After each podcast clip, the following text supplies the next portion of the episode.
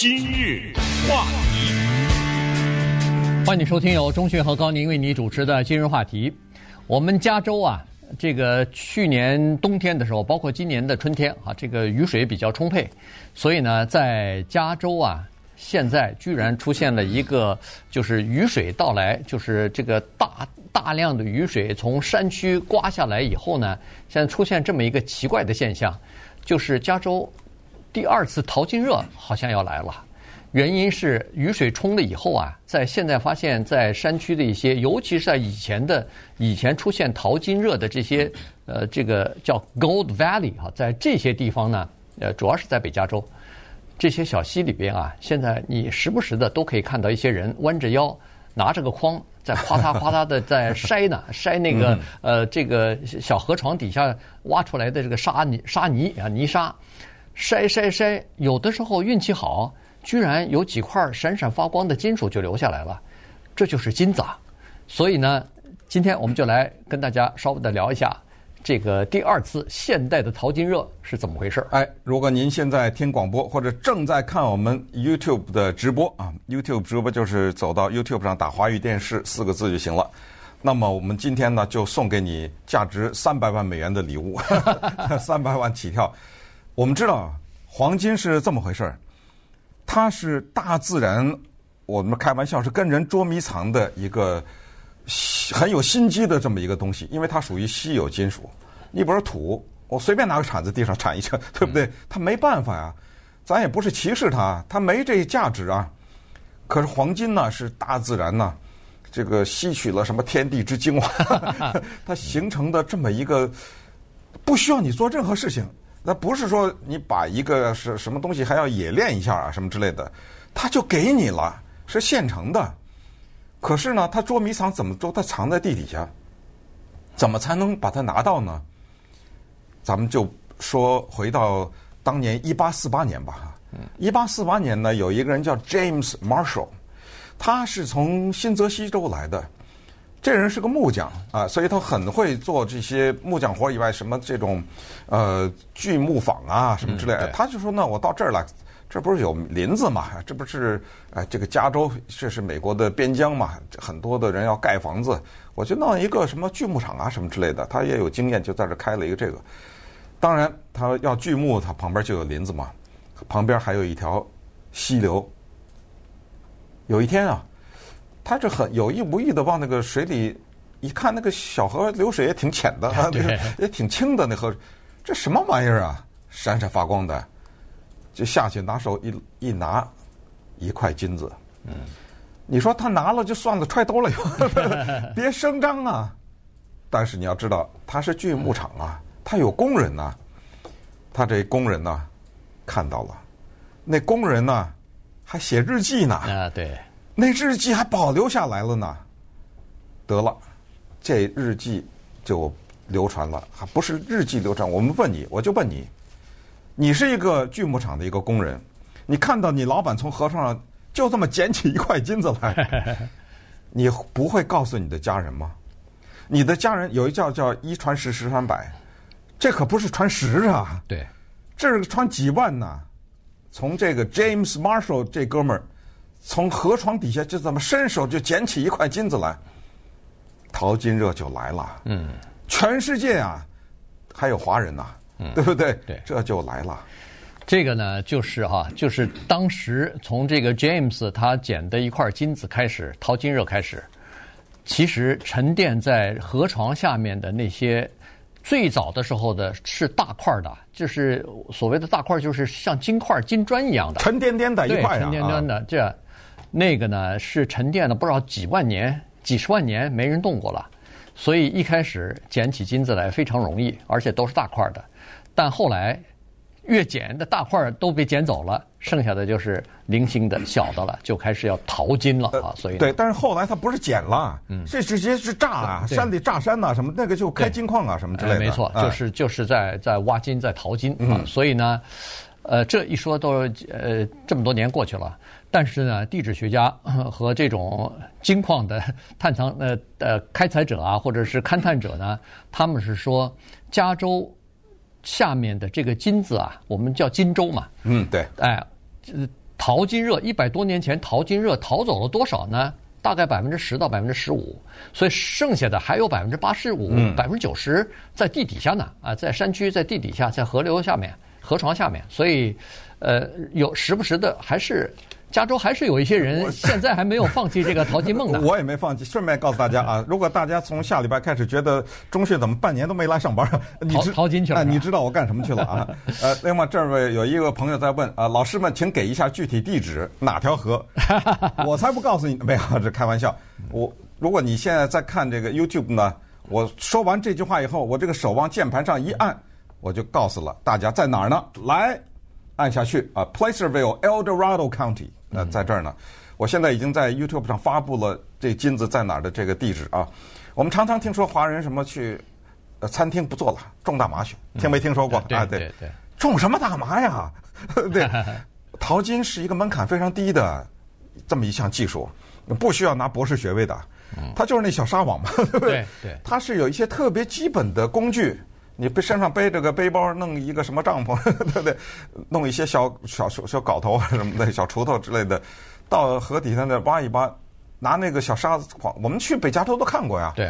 而且它有一些地方让你在那是，给你故意放几个小金块让你去，对不对？展览，嗯、你就拿那个小那叫过滤网吧，摇啊摇啊摇啊，那沙沙子下去以后，有一句话，发亮的不都是黄金？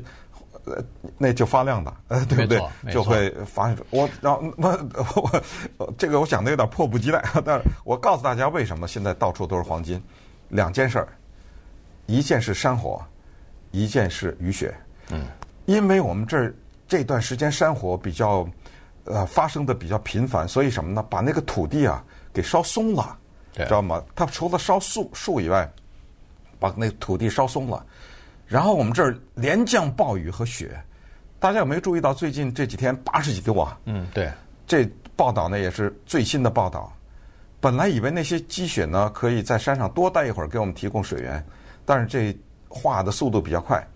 你知道，当这个土壤松了以后呢，这雨水积攒，然后雪水一融，哗哗的往下流啊，那是带着金块往下流的。对，对走吧。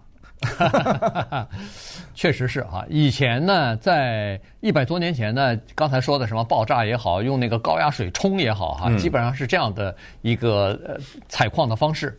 但是现在呢，在加州是完全禁止了这种破坏性、破坏叫是环境的这个呃做做法，什么高压水龙头啊，呃，什么呃放点炸药之类的，这是完全禁止，是违法的了，不行不行，完全不可以这样做了。唯一可以做的就是你到河床下面去挖，啊，挖挖了以后自己去筛去，在在水里头筛，然后能不能捡到，能不能看看自己运气好，这个是可以的。但是呢，现在大自然帮你做了那个苦工了，对，把上面的那个你你应该放炸药炸的那个东西，他帮你炸了，哎，他帮你炸，你一个高压水冲的东西，他帮你给冲下来了，嗯所以呢，帮你做了最艰苦的两件事情。于是呢，你现在去就。如果你运气好的话，现在你看啊，一些有经验的淘金的这些呃工人啊，他们手里头都拿着叫做旧地图。所谓的旧地图是一百多年前、嗯、那个矿就是淘金的人在哪些路径，在哪些地方比较容易淘到金的那些地方，他们就到那些地方去。啊，他们认为说在那些地方出就是淘出金的这个可能性比较大。但是现在他们都非常的聪明，有的人据说是去年的时候淘到一块一大块金砖，卖了以后呢，他可以买一辆崭新的卡车，嗯啊，所以呢，他这个呃现在得意的不得了。但是呢，很多人就问他，哎，你在哪儿淘到的这个这块金砖啊？我们也去试试运气看。他说：“我告诉你啊，他在洛杉矶以北。”在西雅图以南，在丹佛以西，他 给你一个非常大的区域，他就不告诉你啊。对，这就是找打呢。这就是秘密啊，这就是他的叫做商业秘密啊，他怎么可能告诉你呢？对，那稍待会儿呢，我们就告诉大家到哪里去学习淘金的技术。我可以告诉你，一分钱也不用花啊。呃，同时呢，也给大家讲几个什么人在什么地方发现了金子的故事。今日话题。欢迎您继续收听由中讯和高宁为您主持的今日话题。这段时间跟大家讲的呢是加州的第二次淘金热，现在似乎又开始出现了哈。啊，当然现在淘金和一百多年前的不一样了。那个时候是人们蜂拥而至哈，坐着各种各样的交通工具，呃，甚至在从旧金山那个地方还专门开了一条。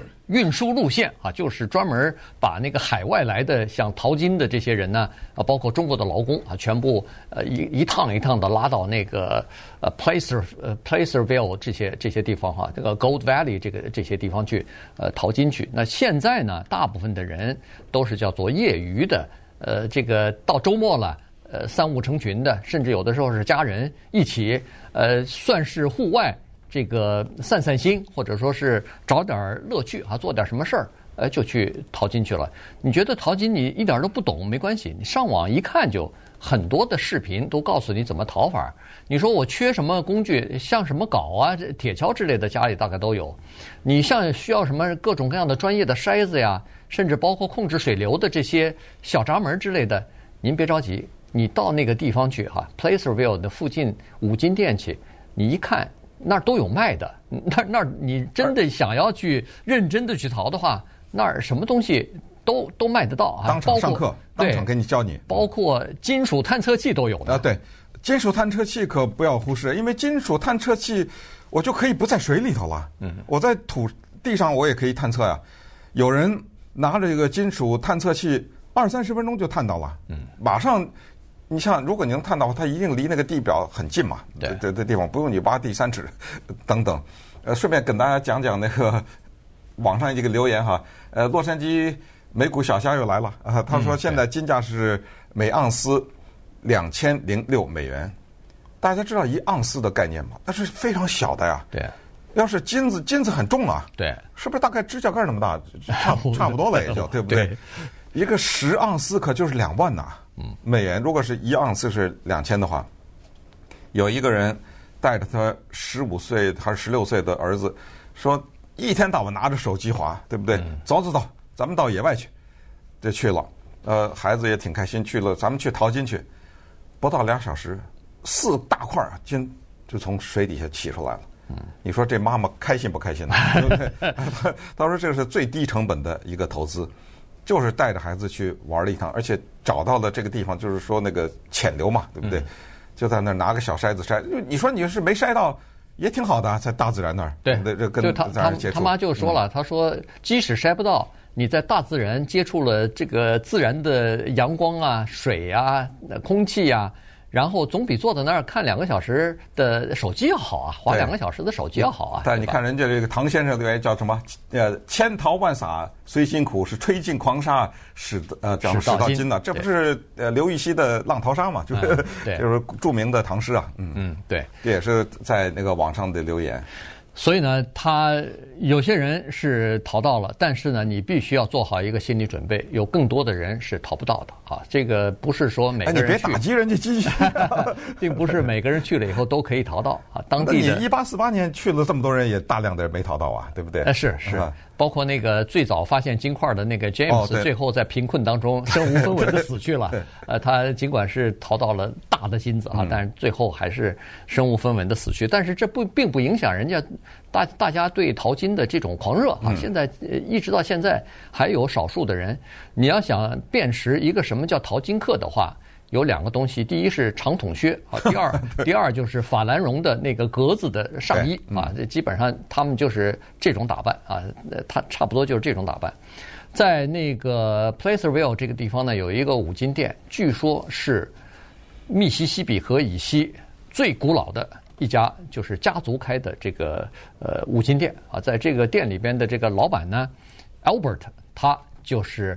现在也是业余时间去淘金，他一直对这个淘金是蛮有蛮有热情的啊，所以呢，在大概上个星期的时候，他就是到他附近的一个小溪下面的泥沙里边，哎，淘淘淘淘，筛筛筛，就发现了一块儿啊，好像我看那个照片上看还还不是特别小呢，嗯，至少是它可以夹在那个两个手指中间，还能露出来，就是说 不是特别小，一夹就看不到了，它能露出来那种金片儿啊。他一淘，他说，诶，一块金片儿，所以他说我在我附近的小溪的旁边，不到二十分钟，大概淘到了差不多价值一百美金的这个黄金，嗯。当然，我看着有人开玩笑想辞职去淘金，这是开玩笑。但是我是觉得这个淘金这件事儿呢，它就是有的时候大自然有也会跟人开玩笑，有时候还是有运气的成分的。当然，它这个运气的成分就是在于，如果你不是抱着辞职去淘金的 这个愿望，而是抱着一种休闲，对不对？呃，与大自然近距离的接触的这个爱有没有？呃，没有我也不在乎，也不指望着这么的话的，抱着这种心态。呃，说不定反而也会淘到一些黄金。那我们就是讲这个人叫 Albert，这个人名字怎么念？Fossil 啊，Fossil 啊，呃，就是这么一个。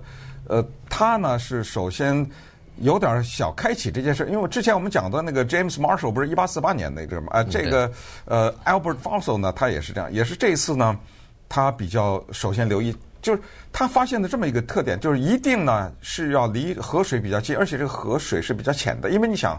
如果这个河水都没了人了，你怎么逃啊？对，呃，当然也有人带着那个叫什么 scuba 那个潜水镜，呃，抬水 scuba diving 哈，有人带着那个下去，但是 scuba diving 也是潜水，哎，对，不能很深的。而且它如果太深的话，它那个水流蛮急的，你有的时候你可能都站不住，站不住。而且那种时候那个黄金的积淀呐什么之类，反正咱是不懂了。反正专家告诉我们，就是找这种比较浅水的地方，水比较浅。那你就当着玩吧，对对不对？当着因为天热就带着去度假，最好就是休闲的心情啊，就是作为呃外边户外活动的一种吧啊，这你必必要运动嘛，你就到野外去远足啊什么的，那去一下还是不错的。不过我们这儿有个听众 JQ 啊，他说哇，他上网查了一下。从我们洛杉矶开车要七个小时 才能到那个 Placer。谁在乎这七个小时啊？啊，如果到那里有八万块钱的黄金等着你，七个小时又怎么着了？这现在当然年轻人基本上要淘金，呃，不去那个 Placerville，都去 Silicon Valley 去淘 去淘金去了哈。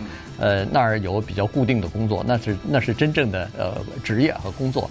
你淘金就当是好玩去看一下，就大概就可以了。